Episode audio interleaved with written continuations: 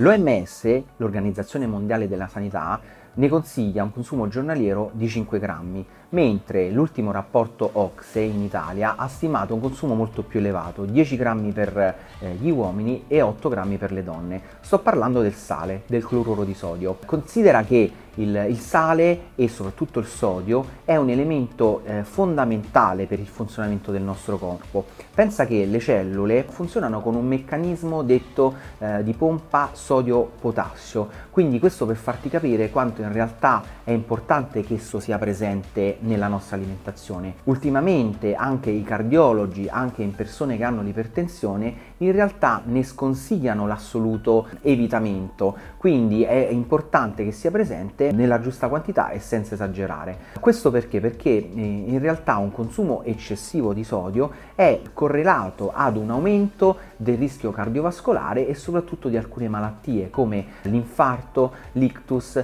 alcuni tumori, addirittura l'osteoporosi. Pensa che un eccessivo consumo di sodio porta a una maggiore escrezione renale di calcio, quindi fa perdere calcio dalle ossa. Si è visto che per esempio ridurre il sale comporta una riduzione conseguente della ipertensione arteriosa da 2 a 8 mm di mercurio. Quindi come possiamo comportarci nell'utilizzo del sale? Per esempio puoi sostituire il sale con delle spezie o con delle erbe aromatiche che danno comunque sapore e carattere ai tuoi piatti eh, andando invece a controllare l'eccessivo consumo di, di, di sale. Un altro alimento sostitutivo del sale può essere eh, il gomasio. Il gomasio è, è, formato da una parte di semi di sesamo e una piccola quota di, di sale. In questo modo aggiungerai carattere e fantasia ai tuoi piatti, oltre al sale aggiunto ai piatti, è fondamentale andare a controllare gli alimenti che naturalmente contengono sodio e soprattutto gli alimenti confezionati che sono molte volte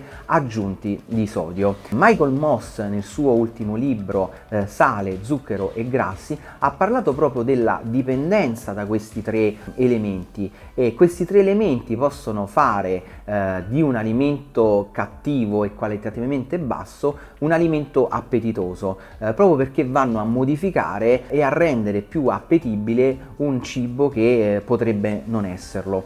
Quindi attenzione agli alimenti confezionati e ad alimenti naturalmente ricchi di sale, come per esempio gli affettati, prosciutto crudo, bresaola, eh, prosciutto cotto, oppure ai formaggi che sono ricchissimi di sodio. Se mangi questi alimenti, non aggiungere sale alle verdure o non aggiungere sale alle altre pietanze, perché rischierai di andare sicuramente molto su con la quota di sale consigliata. Infine impariamo e rieduchiamo il nostro palato a riconoscere la normale eh, sapidità degli alimenti, in modo da aggiungere quel pizzico di sale necessario e sufficiente per non eh, esagerare con la quantità giornaliera consigliata.